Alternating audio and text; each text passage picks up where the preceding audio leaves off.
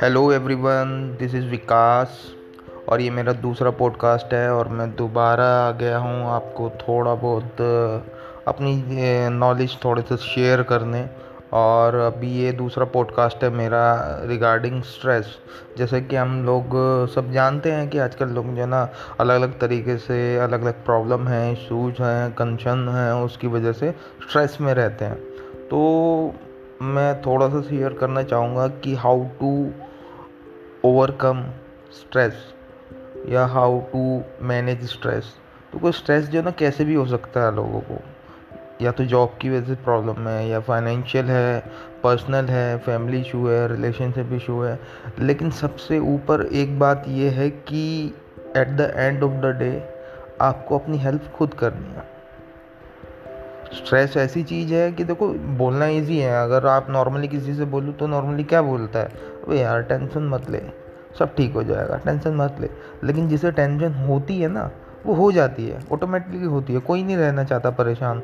लेकिन वो कुछ चीज़ें इतना इन्वॉल्व कर देती है इंसान को कि ना, वो ना चाहते हुए भी वो उसी के इर्द गिर्द घूमता रहता है, उसकी सोच।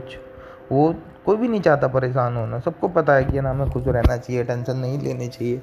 लेकिन जो टेंशन वो लेवल जो है ना, वो बंदा खुद ही जानता है। कि उसके लिए वो स्ट्रेस कितना है। जैसे कि आप फॉर एग्ज़ाम्पल कि आप ये देखिए कि बहुत सारे हम देखते हैं न्यूज़पेपर्स में या न्यूज़ के अंदर कि, है ना स्टूडेंट्स वगैरह सुसाइड कर लेते हैं।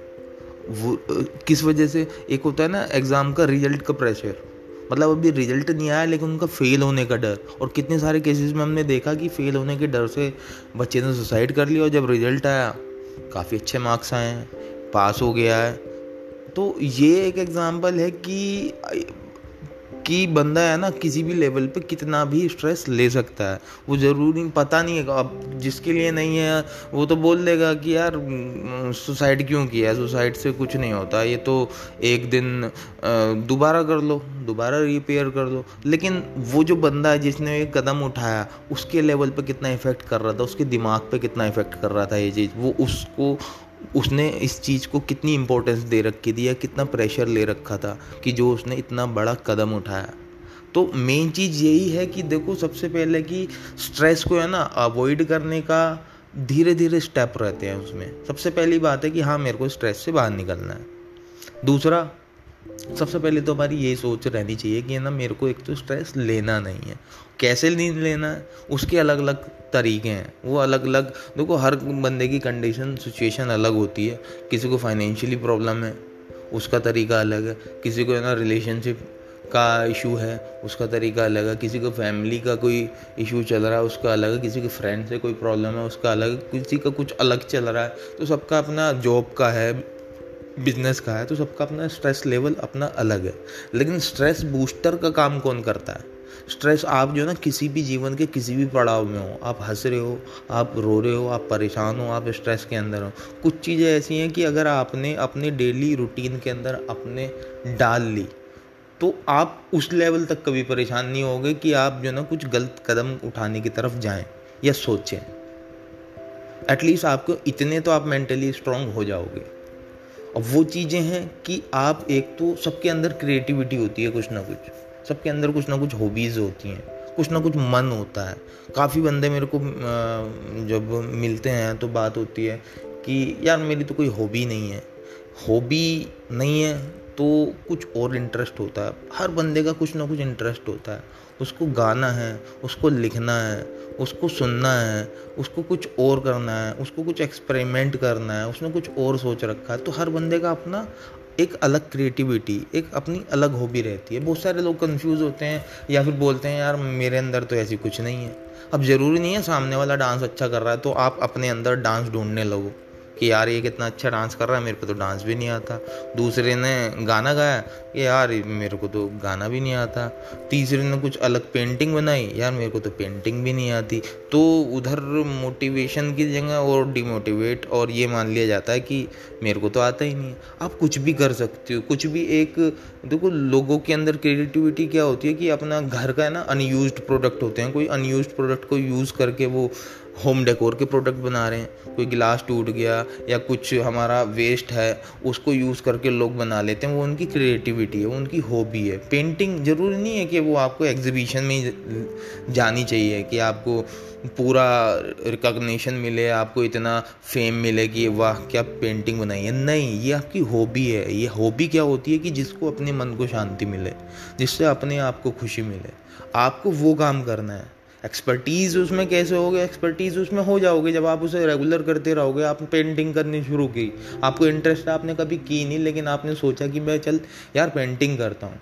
तो पेंटिंग कैसे करोगे? पहला दिन तो आपने एक एटलीस्ट आपने एक पेपर और अपना ये सारा जो एक्सेसरीज़ हैं, ये कलेक्ट किया आपने कलर ब्रश वगैरह।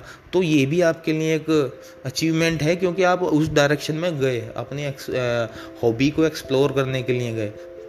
अच्छी बनी, बेकार बनी, आपके अंदर कोई थॉट आएगा। आपके अंदर कि हाँ मेरे को इसके ऊपर ना शेर बनाना है, गधा बनाना है कुत्ता बनाना, पहाड़ बनाने, कुछ आदमी बनाना, चेयर बनानी है, या शेडो बनानी, कुछ भी बनाना है कुछ भी। मेरे को कुछ नहीं बनाना, बस मेरे को कलर्स के साथ खेलना है। इधर ब्लू कर दिया, इधर रेड कर दिया, इधर ब्लैक कर दिया। तो ये आप, अभी आप क्या कर रहे हो? अभी आप अपनी हॉबी के अंदर स्टार्ट हुए हो इंडल्ड हुए हो। आप उसके अंदर काम कर रहे हो। जब आपको थोड़ा बहुत इंटरेस्ट आएगा, आप अपनी हॉबी को एक्सप्लोर करना शुरू करोगे। आप उसके बारे में पढ़ोगे नेट पर। आप यूट्यूब खोलोगे। यूट्यूब पे सारी चीज़ें हैं। यूट्यूब पर बताते हैं कि बिगनर्स अगर आप पेंटिंग करना चाहते हो, आपको क्या क्या चाहिए? क्या क्या कैनवा कितनी तरह की पेंटिंग्स होती हैं? कैनवास पे होती है कैन ऑयल पेंटिंग होती है। बहुत अलग अलग तरह की पेंटिंग्स होती हैं तो आपको ये सारी चीज़ें पता लगी। जस्ट फॉर द एग्ज़ाम्पल ये, मैं ये बोल रहा हूँ तो इसका मतलब ये नहीं है कि आप जो ना पेंटिंग से ही शुरू करें। गाना आता है आपको, या गाने का इच्छा होती है तो आप करो। आपकी आवाज़ अच्छी है, आप, आपके लिए बुरी है, वो अलग चीज़ है। लेकिन आपको गाना आता है तो आप लिरिक्स से याद करो, गाने के बोल याद करो, फिर गाने धुन गुनगुनाओ, गाओ, कोई दिक्कत नहीं। हॉबी होती है अपनी मन की शांति के लिए। जहाँ आपको एक तरफ़ से तो शांति मिलेगी तो आप स्ट्रेस से दूर जाओगे। मेडिटेशन मेडिटेशन इतना बड़ा रोल प्ले करता है आपके अंदर, आपको कंसंट्रेशन लेके आएगा आपके माइंड के अंदर। एक्सरसाइज एक्सरसाइज आपको ना इतनी हेल्प करेगी बहुत ही ज़्यादा। आपको फ़िज़िकल एक्टिविटीज़ अब वो फ़िज़िकल एक्टिविटी आपकी रनिंग भी हो सकती है, आपकी वॉक भी हो सकती है, आपकी साइकिलिंग भी हो सकती है, आपका योगा भी हो सकता है, आपका जिम भी हो सकता है, आप वेट लिफ्ट कर वेट लिफ्टिंग भी हो सकती है, आपको कोई स्पोर्ट्स खेलते हो, आप क्रिकेट खेलते हो बैडमिंटन खेलते हो, ये सब आपकी फ़िज़िकल एक्टिविटीज़ में आ जाएँगे। आप कोई स्पोर्ट्स प्ले कर रहे हो या फिर नॉर्मली वॉक वगैरह, ये सारी चीज़ें आपका कंसंट्रेशन लेवल एक जगह लेके आएगा। आपको कंसंट्रेशन बिल्ड करेगा। आपके अंदर पॉजिटिव थॉट्स आएँगी। और डिप्रेशन के आदमी के लिए सबसे ज़्यादा क्या होता है, जो आदमी डिप्रेस होता है ना, वो किधर जाता है? सैड सॉन्ग सैड कोटेशंस सारी चीज़ ना अपने व्हाट्सअप स्टेटस पे भी परेशान वाली चीज़ लगानी, दुखी मन वाली चीज़ें लगानी नहीं। आपका मूड कैसा है आपका जीवन कैसा है आपकी सिचुएशन कैसी है? एटलीस्ट आपके साथ, आप जो कर सकते हो, आपके लिए इजी क्या है? आप पॉजिटिव थॉट डेली एक अपने व्हाट्सअप स्टेटस पे लगाओ, जो भी पॉजिटिव गूगल पे डालो पॉजिटिव थॉट्स जो भी आपको उसमें से अच्छी लग रही है, कोई नहीं, आपको डेली आपको लग रहा है ट्वेंटी फोर आवर्स तक वैलिडिटी रहती है उसकी, अपने व्हाट्सअप पे लगाना है दैट्स इट आपका यही काम है कि मेरे को नेगेटिविटी की तरफ़ जाना ही नहीं है। मेरे को, मैं इसको फॉलो नहीं कर रहा एटलीस्ट मैंने ये सोच लिया कि मैं ये फॉलो करूँगा कि मैं पॉजिटिव अपनी थॉट्स एक शेयर करूँ। मैं शेयर करूँगा तो मैं इसे पढ़ूँगा भी। पढ़ूँगा भी, कोई बात नहीं है। मैं डेली कर रहा हूँ। मेरी सात दिन, आठ दिन, दस दिन हो गए। वो दसवें दिन कोई ऐसी कोटेशन आएगी जो आपके दिमाग में बस जाएगी कि हाँ यार, ये बात बिल्कुल सही है। मैं तो कहाँ परेशान हो रहा था? इतना परेशान नहीं होने दें कोई ना कोई एक आप डेली लगाओगे ना डेली सर्च करोगे तो एक ना एक कोटेशन आपके दिमाग में छा जाएगी। एक ना एक कोटेशन एक ऐसी रहेगी जो आपको बहुत ही ज़्यादा हेल्प करेगी। तो अपने आप को ज़्यादा से ज़्यादा पॉजिटिव एनवायरनमेंट दो पॉजिटिव थॉट्स दो पॉजिटिव चीज़ें दो। ये जो न्यूज़ आती हैं, बेकार की अलग अलग चीज़ें आती हैं, जहाँ पर नेगेटिविटी दिखाई जा रही है, मार काट दिखाया जा रहा है नुकसान दिखाया जा रहा है इस चीज़ से बिल्कुल अपने आप को रेस्ट्रिक्ट करो। इसके अलावा भी जीवन के अंदर बहुत सारी चीज़ें हैं करने के लिए। मैं एक एग्ज़ाम्पल लेता हूँ, एक बिजनेसमैन का।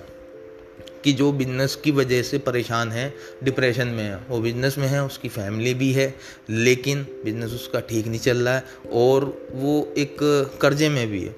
तो अब उसका अगर हम लेते हैं कि उसको क्या करना चाहिए? देखो, कर्जा है, काम करना, सबसे पहली बात, काम करने से ही उसका कर्जा निकलेगा। अगर आदमी ये सोच रहा है कि लोन ले लूँ, वहाँ से, वो सेकेंडरी थिंग है। वो एक परसेंट वाली चीज़ है नाइन्टी नाइन परसेंट आपको खुद ही करना है। ठीक है? और इस कंडीशन से आप कैसे निकलोगे? परेशान होकर नहीं निकलोगे? आप काम कैसे कर पाओगे? आप अपना हंड्रेड परसेंट कभी नहीं दे पाओगे अगर आप परेशान हो।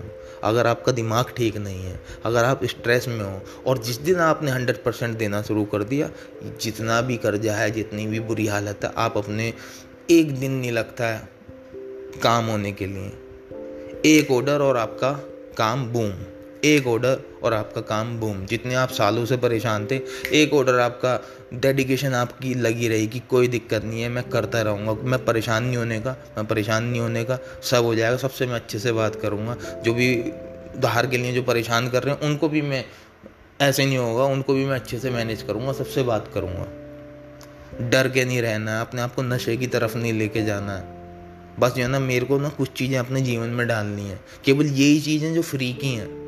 मेरे को ये सोचना है कि एक तो मैं कर्जे में हूँ, मैं परेशान हूँ, मेरा काम नहीं चल रहा है मेरी कोई हेल्प नहीं कर रहा है मेरा कोई सुन नहीं रहा है मेरे को देखना भी नहीं है किसी की तरफ़। लेकिन मैं ही हूँ, मेरे अंदर ही वो चीज़ थी जो मैं चारों तरफ़ देख रहा था।